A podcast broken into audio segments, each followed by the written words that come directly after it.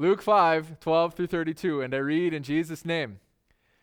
While he was in one of the cities, there came a man full of leprosy, and when he saw Jesus, he fell on his face and begged him, Lord, if you will, you can make me clean. And Jesus stretched out his hand and touched him, saying, I will, be clean. And immediately the leprosy left him, and he charged him to tell no one, but go and show yourself to the priest, and make an offering for your cleansing, as Moses commanded, for a proof to them. But now, even more, the the report about him went abroad, and great crowds gathered to hear him and to be healed of their infirmities. And he would withdraw to desolate places and pray.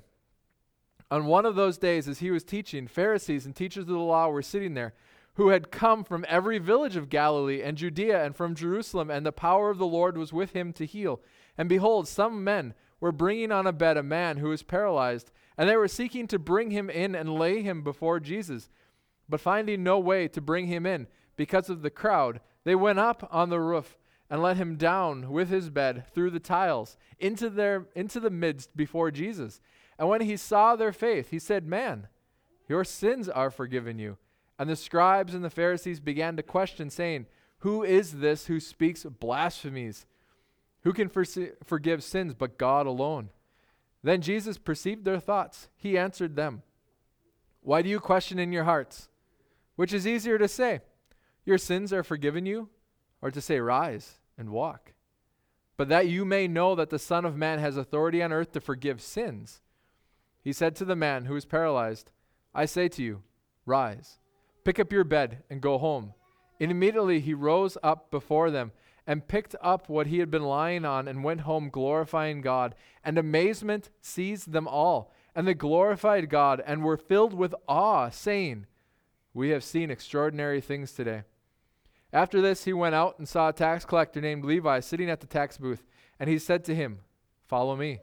And leaving everything, he rose and followed him. And Levi made him a great feast in his house. And there was a large company of tax collectors and others reclining at table with them. And the Pharisees and their scribes grumbled at his disciples, saying, Why do you eat with and drink with tax collectors and sinners? And Jesus answered them, those who are well have no need of a physician, but those who are sick. I have not come to call the righteous, but sinners to repentance. Let us pray. Father, as we come to just quickly go over this text, Father, I ask that your Holy Spirit would be upon us, leading us and guiding us. Lord, that your truths might be applied into our lives, Lord, and that we might walk in this truth.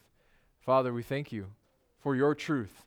Sanctify us through your truth, Lord. Your word is truth. Blessed be your name, Jesus' name. Amen. You may be seated.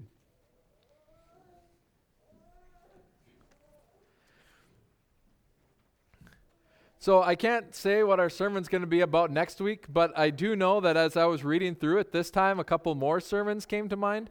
Um, but I'll leave those for later weeks. You're not going to get all of them, otherwise we'd be here too long. Because there's there's a lot of, and I say this almost every week, but there's a lot of stuff in these passages. There's a lot of stuff going on. There's a lot of details that we can pull out and look at and apply into our lives. But today, as we're looking at this, we're just going to be looking at three points, and we're going to be kind of jumping from story to story to story, uh, seeing how Christ changes lives. Because Today's Palm Sunday. And at Palm Sunday, we celebrate Jesus' triumphal entry, coming in as king, coming in as conqueror. But what did he conquer? Sin? And death. Sin and death? And uh, go ahead. And the devil. And the devil. Rachel? Yeah, that. He conquers us too. You're right. Especially the, those sinful parts of us, right? Yeah. And so, as we start out, we're going to look at the effects of his conquering. I should, I should probably turn so I actually know where I'm at. He conquers our uncleanness. His first act is to interact with one who is unclean. While he was in one of the cities, there came a man full of leprosy. When he saw Jesus, he fell on his face and begged him, Lord, if you will, you can make me clean. So, what was a leper? A leper was unclean. A leper was ostracized. A, a leper was one of those, because leprosy at this point was not curable. So, some diseases were curable, some diseases weren't curable. Well, some of those diseases, like a common cold, that's not curable, but it's really not that big of a deal. Leprosy was a big deal. Leprosy was something that would take over your body and it would kill you very slowly. And so there were leper colonies, and these people, they were separated from common society. They weren't allowed in. They had to go around, you know, wearing, wearing veils, shouting, unclean, unclean. So that all of the clean people, all of the people that weren't sick with what they were sick with, would know don't come near me. I've got something that could make you sick. I've got something that might infect you. I've got something that might make you unclean, something that might dirty you. That's in me. Don't come near to me. I have shame. I have uncleanness. Stay away. And we do this. We do this too. We might not do this by shouting it out. We might not do this by wearing veils. We might not do this by the way we dress, but we do this inside ourselves and we push others away so that they don't see our shame, so that they don't see that which is in us that might make them unclean. So we don't taint them. We ostracize ourselves from the community. We do this. And you know what? How do you fix that? Jesus. Jesus is the one that fixes this because Jesus comes in as conquerors of our uncleanness. Jesus comes in as a conqueror over that which is inside of us, whether that be a disease at this point. And this is what Jesus is able to do. And, you know, he comes and he says, Lord, if you will, you can make me clean. Jesus stretched out his hand and touched him, saying, I will. Be clean. And that's it. You're cleansed. Why? Because Jesus has pronounced it. Jesus is the one that matters. Jesus is, it's his words that matter. It's his power that matters. It's his opinion that matters. It's his approval that matters. It's Christ that matters. Who's your God? Who's your God? If your God says you are clean, you're clean. Period. So it's kind of like washing dishes. So, say Peg was washing dishes, and Dar comes in and looks at him and says, Peg, those dishes aren't clean. Peg says, I've just washed them. They're clean. Whose opinion matters? Peg's. because she is the god of the dishes in their house. I don't know. Those dishes are clean. Why? Because Peg washed them. Peg cleansed them. Doesn't matter if I came to the house and said, Are these dishes really clean? Peg would say, Of course they're clean. I washed them. I cleansed them. So also it is with God. I know that's a silly illustration, but it's reality. If God says you're clean, who is Jim to say you're not clean? Jim's not God. He can't stand in God's. He doesn't have any authority against God. If God says, I'm clean, who's Emily to say you're unclean?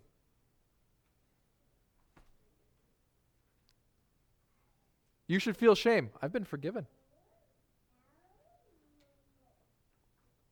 It's God's who it's God's opinion. It's God's opinion that matters. It's God's touch that matters.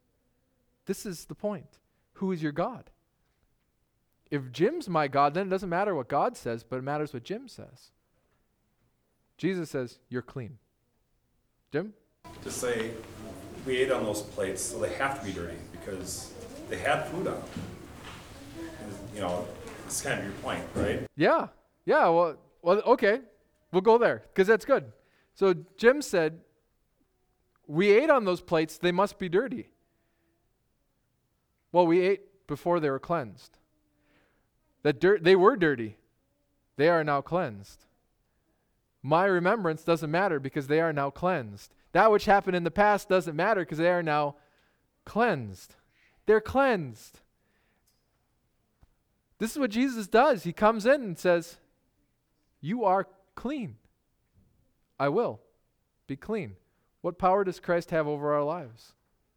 He has the power to cleanse us because his opinion is the one that matters. It's his word that matters. And then he doesn't just cleanse us and say, okay, go play. He uses that which was unclean but is now cleansed to be a witness into this world. Because what did Jesus tell them to do? Tell this leper to do? He said, and he charged him to tell no one. I'm not going to get into that. I'm not going to get into that. But go and show yourself to the priest and make an offering for your cleansing. Don't hide the fact that you were dirty and are now cleansed. Go and make an offering. Worship God. Reveal to them for a proof to them.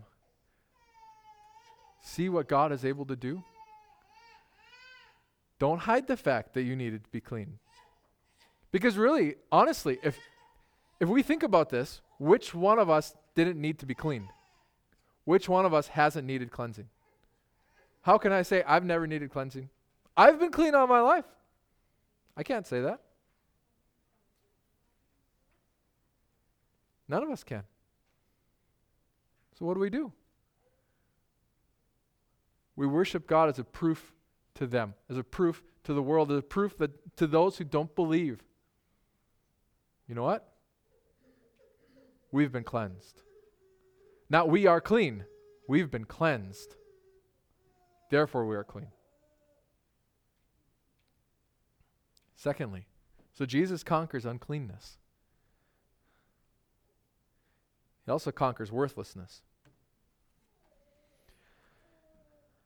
On one of those days, as he was teaching, Pharisees and teachers of the law were sitting there who had come from every village of Galilee and Judea and from Jerusalem, and the power of the Lord was with him to heal. Ah, there's too much here. And behold, some men were bringing on a bed a man who was paralyzed, and they were seeking to bring him in and lay him before Jesus. This is an agrarian economy. This isn't a technology economy. This isn't an intellectual economy. This isn't a B2B economy. This is an agrarian economy. And so, if you're digging ditch- ditches in order to provide for your family, would you be able to do that well if you're paralyzed? No. Would you be able to sow and reap? Would you be able to cultivate if you're paralyzed? No. You don't, you don't have anything, you don't have anything that this world wants. This is just some dude. We don't know anything about him. There wasn't anything else brought into this story, so we assume that he is just common. So he's, he's got to be some sort of manual laborer. How good is a manual laborer that can't move, that's paralyzed? So this guy's interacting this, with this world as someone who's got nothing that the world wants. He's worthless. Worthless as far as the world is concerned. You've got nothing. Because all the stuff that the world is looking for, you don't have it.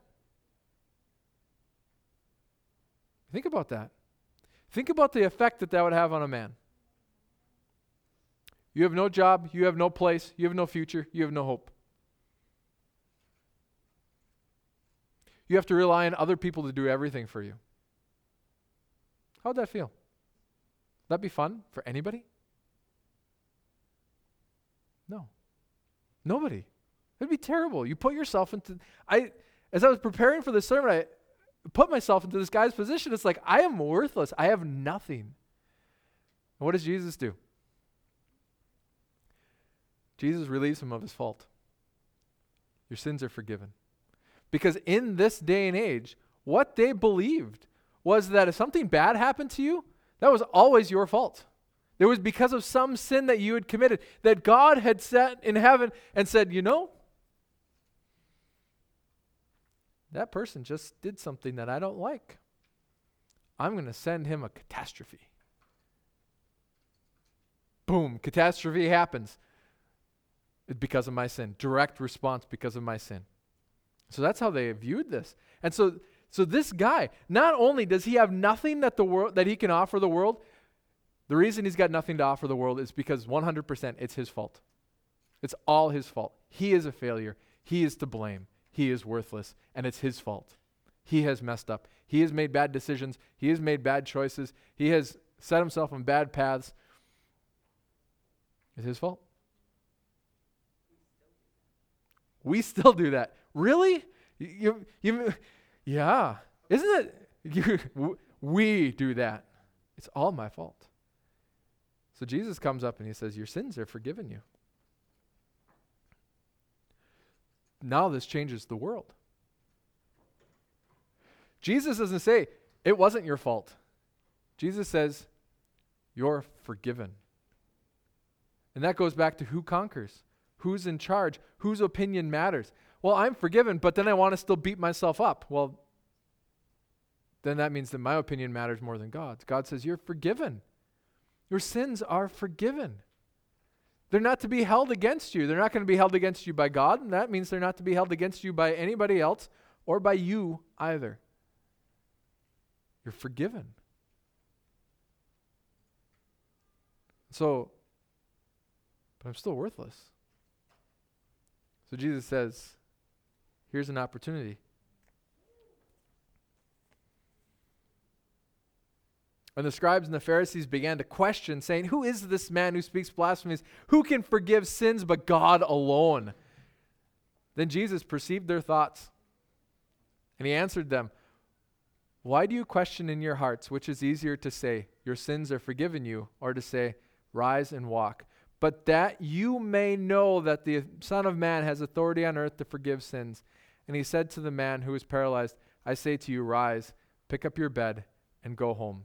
And immediately he rose up before them, picked up what he had been lying on, and went home, glorifying God. And amazement seized them all, and they glorified God and were filled with awe, saying, We have seen extraordinary things today. What is Jesus saying? Here's a place. Here's a purpose. Here's a calling. So, this man, now for the rest of his life, whatever he does, he has a purpose, He has a place. He can point to Jesus as being able to say, Not only did this man forgive me, but this man made me worthy. He made me worthy. He changed me. Because it's Christ who gives us our worth. It's Christ who gives us our place. It's Christ who removes from us our sin, our shame, our guilt. It's Christ who does that and gives us Himself. And not only himself, but then all the responsibilities and the rights that go with that. He lets this guy walk again. You know, that's great. Kevin? So, in when you were talking about there at the front, side there, did Jesus go through their thoughts or did he pub- it, it sounds like he went through the Pharisees' thoughts rather than public display. Yep. Am I am I correct by assuming? You're you are correct. Yeah. So it's funny we were actually talking about this at Youth for Christ on Friday. it was uh, Beth, Art, Ellingson, and myself. And we were, Art was talking about a word of knowledge. So he told the story, and Art, if you listen to this, I am quoting you. So, um, so his dad, Art Ellingson's dad, was a preacher, Lutheran preacher. Um, I don't know why that's important, but he was a preacher, and and one day he was out preaching. He was at an evangelistic conference, and he was I, I don't know if it was an evangelistic conference or not but he was out preaching, and God told him, if this person raises their hand, if this man raises his hand, he'll be healed. Now, he didn't, he just, that's what he knew. But he's kind of scared to say it. And so finally he told the guy, raise your hand. And he raised his hand, his shoulder was healed. How did he know that? God told him. Because it's not something that would be naturally known. And so my assumption is it's the same thing here with Jesus that the Holy Spirit spoke to Jesus in some way to give him knowledge that wasn't readily available. He just knew something. And so, in our current Pentecostal realm, they will title that a word of knowledge. I think that's what you guys called that, right, Beth? Yeah, a word of knowledge. I, I don't, the titles don't matter as far as I'm concerned. I don't know exactly what the title should be, but he knew something. And so Jesus knew this. And so he responds to what he knew was going on in the hearts of someone else. That, that wasn't just accessible to Jesus, these, you know, as Jesus was working in this world. It seems that this was a blessing that the Holy Spirit gave him. And yeah. So Jesus just knew this was going on in their hearts. And so he responded to that because he trusted the Holy Spirit. I thought because their question was, how can you forgive sins? The point of the, to me, he then pointed to his power to be able to heal. Yep. To help you understand that fact. Yep. And Not only do I have the power to forgive sins, I have the power to heal. Yep. You're right. And that, absolutely, and that ties this all back together too. So, because that, the place, the, the worth, his ability to work, wasn't the point, wasn't the major thing. Because the major thing was the healing that was internal. Solomon says in the book of Proverbs, if you haven't noticed yet, I do like the book of Proverbs. Um, that it's better to have a house or a house full of feasting with strife isn't as good as a dinner of herbs with peace. Follow that paraphrase. I apologize for that. So, what's he saying though? That peace is better than bounty. And so, also with the individual. So, within myself, it's better to be at peace with God and be paralyzed than it is to be able to have the full functioning of my body and yet still be living with this guilt, living with this sin, and living with this darkness or depression that's inside of me. So, what's the most important thing here? Most important thing is the primary thing, the forgiveness of sins. Now you have peace with God. Because you know what? I'm 38 years old and I'm running into this reality that my body's not quite as robust as it was when I was 20. You know, and that's unfortunate because it's like I'm 38 and I'm experiencing this. What's it going to be like when I'm 68 or 88 or I probably won't make it to 128. Um, but so what's more important though? It's peace with God. Because that's primary, that's central. And so how does how do we know that Jesus has the ability to forgive sins? He also healed the man. He raised the body. We have extreme, extraordinary things today. Thirdly, he's dealing with a failure. Levi, the tax collector. After this, he went out and saw a tax collector named Levi sitting at the tax booth, and he said to him, Follow me. Notice the distinction here. The leper came to Jesus, the paralyzed man was brought to Jesus. Here, Jesus came to the tax collector. So, three different, three very different experiences of their initial interactions with Jesus, or what we see as their initial interactions with Jesus. And I'm going to have an aside and I'm going to come back. So we need to be very careful as Christians that our experience, we don't say, well, this is how I came to know Jesus. That means that's how Doug's going to come to know Jesus, or that's how Marlon's going to come to know Jesus. Because I came to an understanding of the assurance of my salvation sitting in Pastor Gunderson's event or missions class, not paying attention to Pastor Gunderson, but thinking about something else. That doesn't mean that Jesus is going to interact with everybody when they're daydreaming. you know, that isn't a means of salvation. Otherwise, there'd be a lot more people in Hosanna just getting these revelations of Jesus. As you're daydreaming. Um, it's not normative. It's not, we don't have a normal situation. And so Jesus will interact with each person where they're at and in the manner that he decides to. So could he have waited for Levi to come to him? Yeah, but he didn't. He walked up to Levi and he said, Hey, you follow me. But he waited for the leper to come. And the paralyzed man had to have others bring him. And so is the paralyzed man less because someone else brought him to the Lord than the leper who came himself? Or Levi who Jesus came to? Nope. This isn't a matter of hierarchy. This isn't, isn't a matter of normal. As far as I can tell, when it comes to coming to know Jesus and getting to know Jesus better, there's not necessarily a normal. The whole goal is to know Jesus. And so as Jesus comes up to a tax collector, he breaks the mold of their culture because a tax collector is a traitor. Because the Jews were occupied people. They were occupied by the Romans. And here is a guy that not only is he not fighting the Romans, he's actually sided with them. And not only has he sided with them, he's not just a sympathizer, he is a helper. He's helping the Romans in the job that they've come to do, which is to collect taxes. Because why do governments exist but to collect taxes? But that's what they're doing. And so Levi is, that's a joke. They're supposed to do more. Um, Levi is a traitor in the eyes of the people.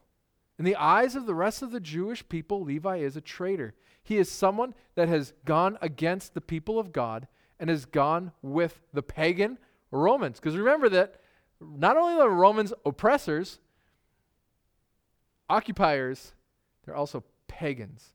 They worship Caesar as if he's God. And Levi is helping them in their work. So, how do the people of Israel view Levi? You're a traitor.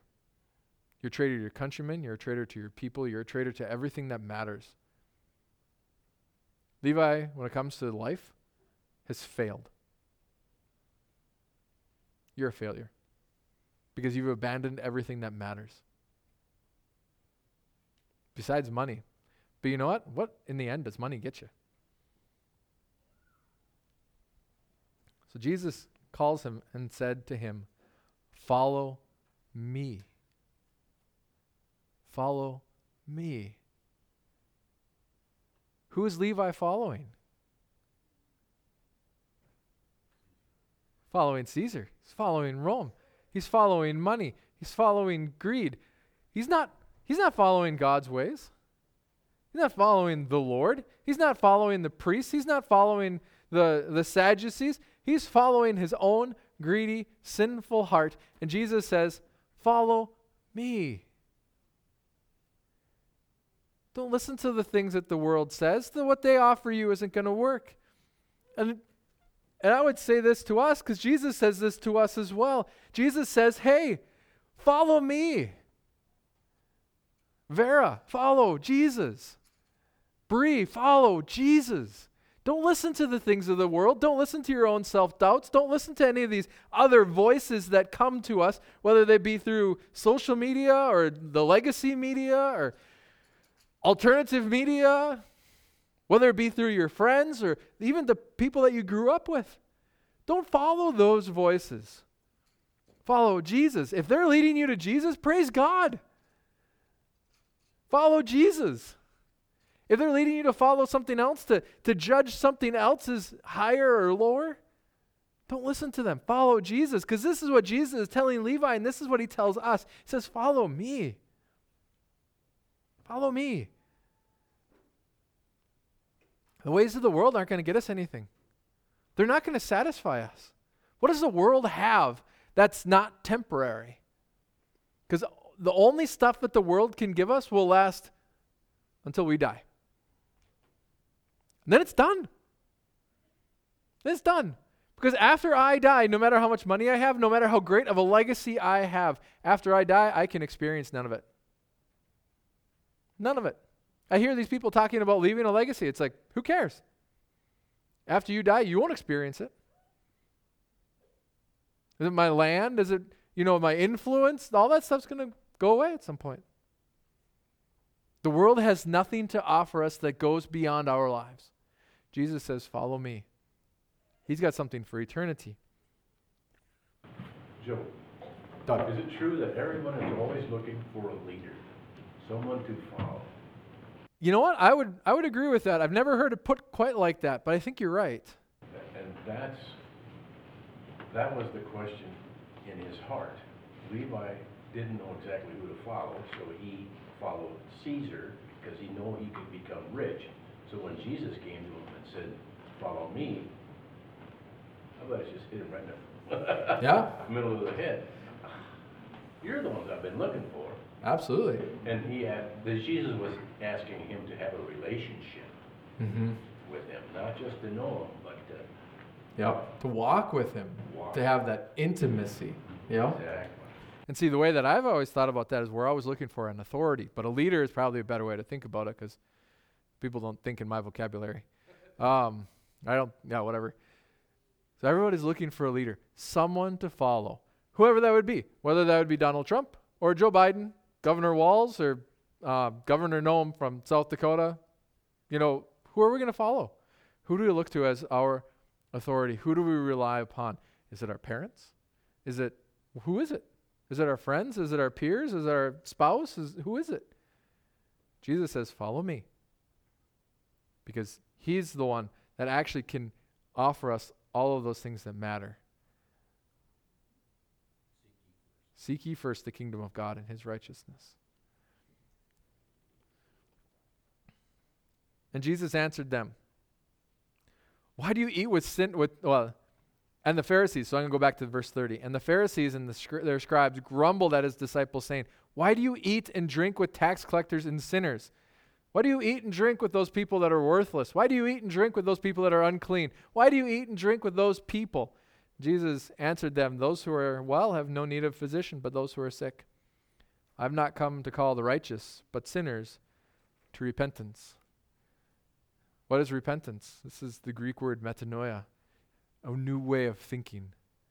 To think about this world in a totally different manner, to approach this world totally differently.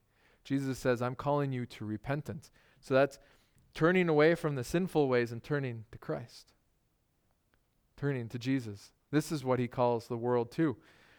The Pharisees and the scribes, they don't think they need Jesus. So what does Jesus tell them?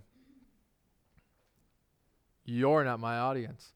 Those who don't need me, you guys can fester for a little while. I'll deal with the people that do. I have a job here, and it's to call sinners to repentance. What does he do later? He shows the scribes and the Pharisees that they too are sinners. They didn't like that very much. But he's calling sinners to repentance, to think differently about the world, to follow him. And that's what he's calling us to. Because you know what? He conquers our failure. Why do we fail? Why do we fail at life? It's because we set the wrong goals. We aim for the wrong things. We trust in the wrong person. We trust in ourselves instead of in Jesus. We aim for our earthly goals, material goals, horizontal goals instead of vertical goals, instead of Christ. And so we fail. And we fail, and we fail, and we fail. And so Jesus says, Stop aiming at those goals and follow me.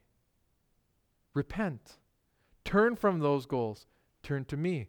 Turn from that leadership and turn to me. That's he conquers our failure. Up to this point, Levi had been a failure, and now he follows Jesus. So now it doesn't matter what the Jews say to him because he's not playing their game. Now he's walking with Jesus because there Jesus has conquered the opinions of other people.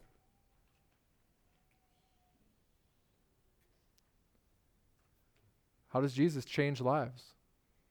It's by conquering the things of this world. Because this world is looking to sin, death, and hell. And according to sin, death, and hell, people are unclean, people are worthless, people are failures. Jesus says, You follow me. I've cleansed you.